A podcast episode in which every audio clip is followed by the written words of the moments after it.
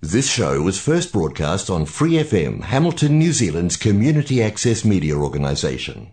For more information on our lineup of shows and the role we play in the media, visit freefm.org.nz.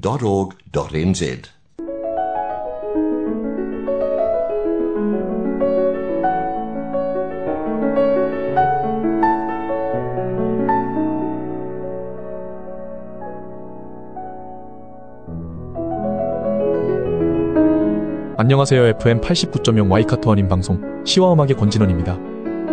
2023년 12월 첫 번째를 맞이하는 시와 음악 그럼 시작하겠습니다. 시와 음악은 여러분이 좋아하는 시, 감동이 있는 따뜻한 글들, 듣고 싶어 하시는 노래들, 그리고 여러분 인생의 다양한 이야기들로 꾸며가도록 하겠습니다. 시와 음악은 매주 목요일 저녁 7시 30분에 본방송이 되고 그 후에 토요일 밤 9시 그리고 월요일 새벽 5시에도 재방송을 들으실 수 있습니다. 또한 프리FM 89 웹사이트와 팟캐스트에서 방송을 다시 듣거나 다운로드 받으실 수 있습니다. 시와 음악에서는 11DJ와 고정 DJ를 모집하고 있으니 평소 라디오 진행에 관심이 계셨다면 언제든지 연락주세요.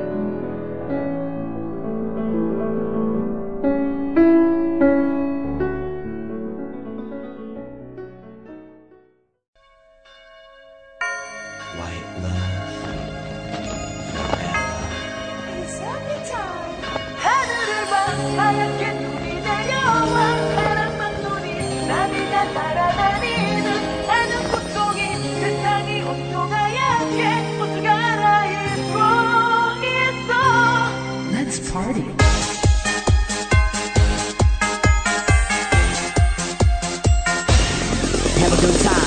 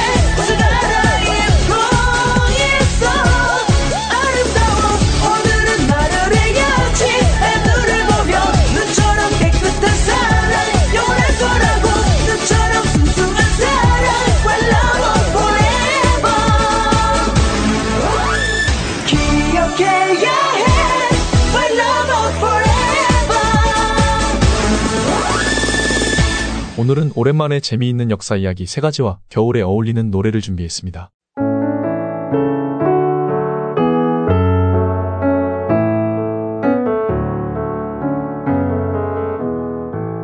여러분 그거 아시나요? 무명이나 다름이 없던 방고우가 어떻게 유명하게 되었는지를요? 방고우가 유명해지게 된 건 순전히 방고우의 재수 씨 덕분입니다. 그 여자의 이름은 요한나 방고흐로 너무나 유명한 테오 방고흐의 부인입니다. 그런데 이 평범한 여자가 어떻게 빈센트 방고흐를 유명하게 만들었을까요? 가난한 알코올 중독자이자 우울증 환자인 빈센트 방고흐가 죽은 뒤에 그의 모든 작품은 테오 방고흐에게 소유가 됩니다. 그리고 그 후 6개월 후 그의 남편이자 빈센트 방고흐의 동생인 테오 방고흐도 그 해에 사망했습니다. 그녀는 남편과 빈센트 방고흐에 너무나 애절하고 서로를 존중하는 여러 통의 편지 그리고 사연이 많은 듯한 방고흐의 그림을 바탕으로 멋진 드라마를 만들었습니다. 바로 그 편지 등 속에 오고 간 형제들의 따뜻한 사랑과 고흐의 작품에 연결했던 것이죠. 그리고 그녀는 갤러리에 방문한 사람들에게 형제들의 애틋한 사연을 소개하기 시작했고, 사람들은 그때부터 고흐의 그림을 단순하게 지나치지 않고 그의 작품을 좀 더 깊게 이해하려고 시작했습니다. 한마디로 지금의 빈센트를 만든 건 요한나의 훌륭한 마케팅 덕분이라고 해도 과언이 아닙니다. 참고로 요한나의 아들 이름은 삼촌의 이름을 그대로 딴 빈센트 방고흐라고 합니다.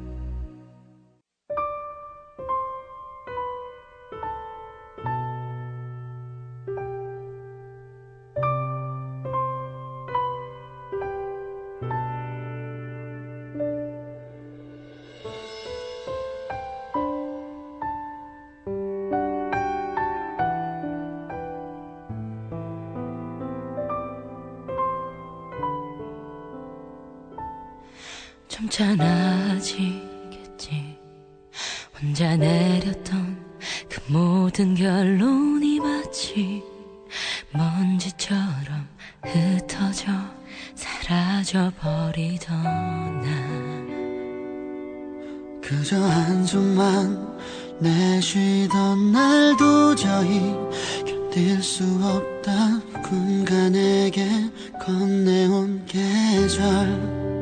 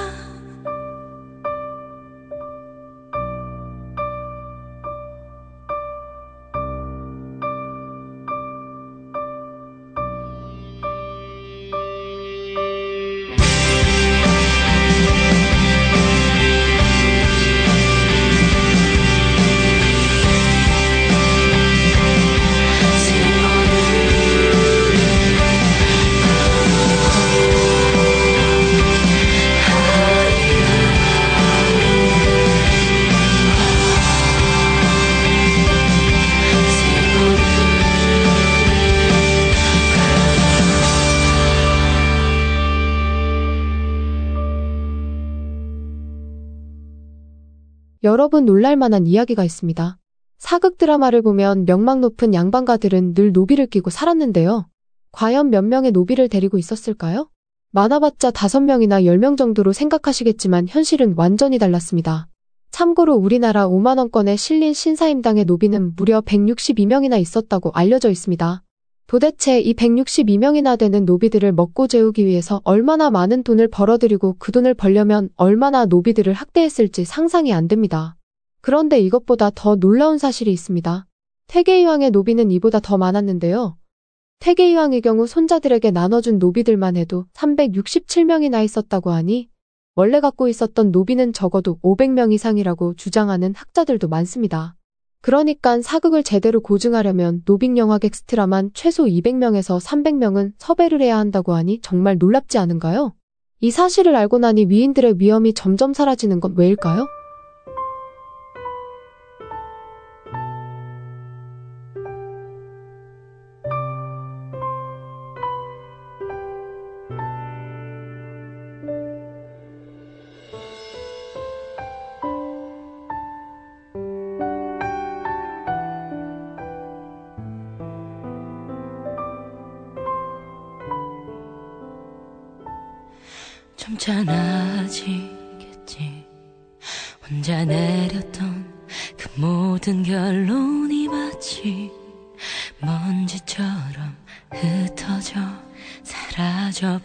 멀리 떠나. 그저 한숨만 내쉬던 날 도저히 견딜 수 없다. 군간에게 건네온 계절.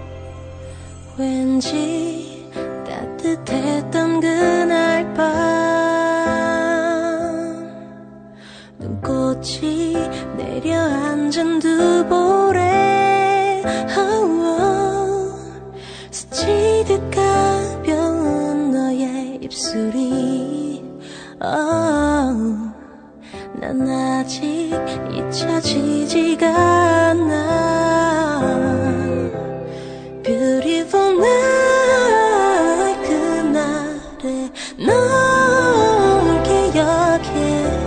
마치 시간을 되돌린 듯늘 찾아와 주길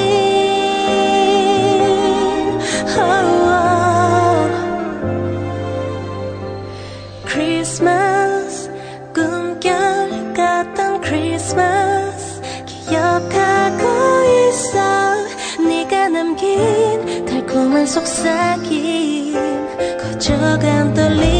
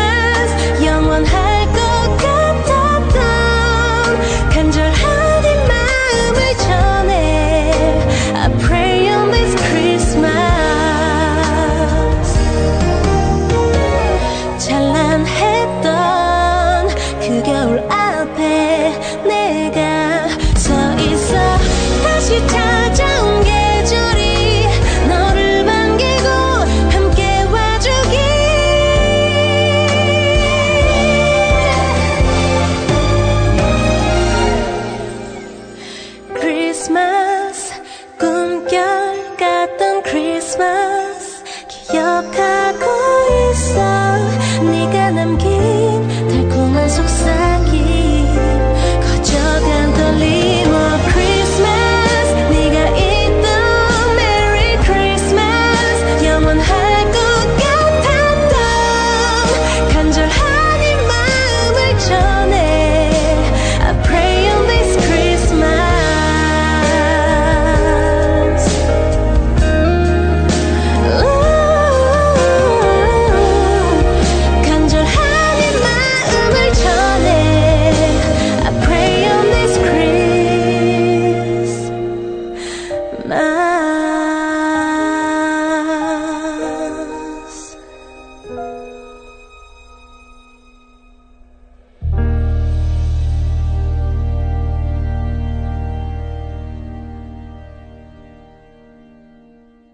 여러분 놀랄만한 이야기가 있습니다.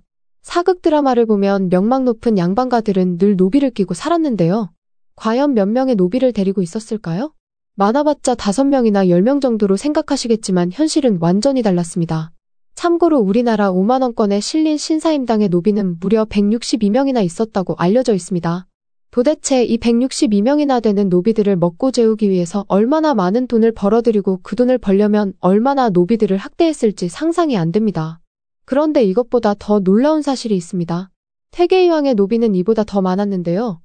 태계이 왕의 경우 손자들에게 나눠준 노비들만 해도 367명이나 있었다고 하니 원래 갖고 있었던 노비는 적어도 500명 이상이라고 주장하는 학자들도 많습니다. 그러니깐 사극을 제대로 고증하려면 노빅 영화 객 스트라만 최소 200명에서 300명은 섭외를 해야 한다고 하니 정말 놀랍지 않은가요? 이 사실을 알고 나니 위인들의 위험이 점점 사라지는 것 왜일까요?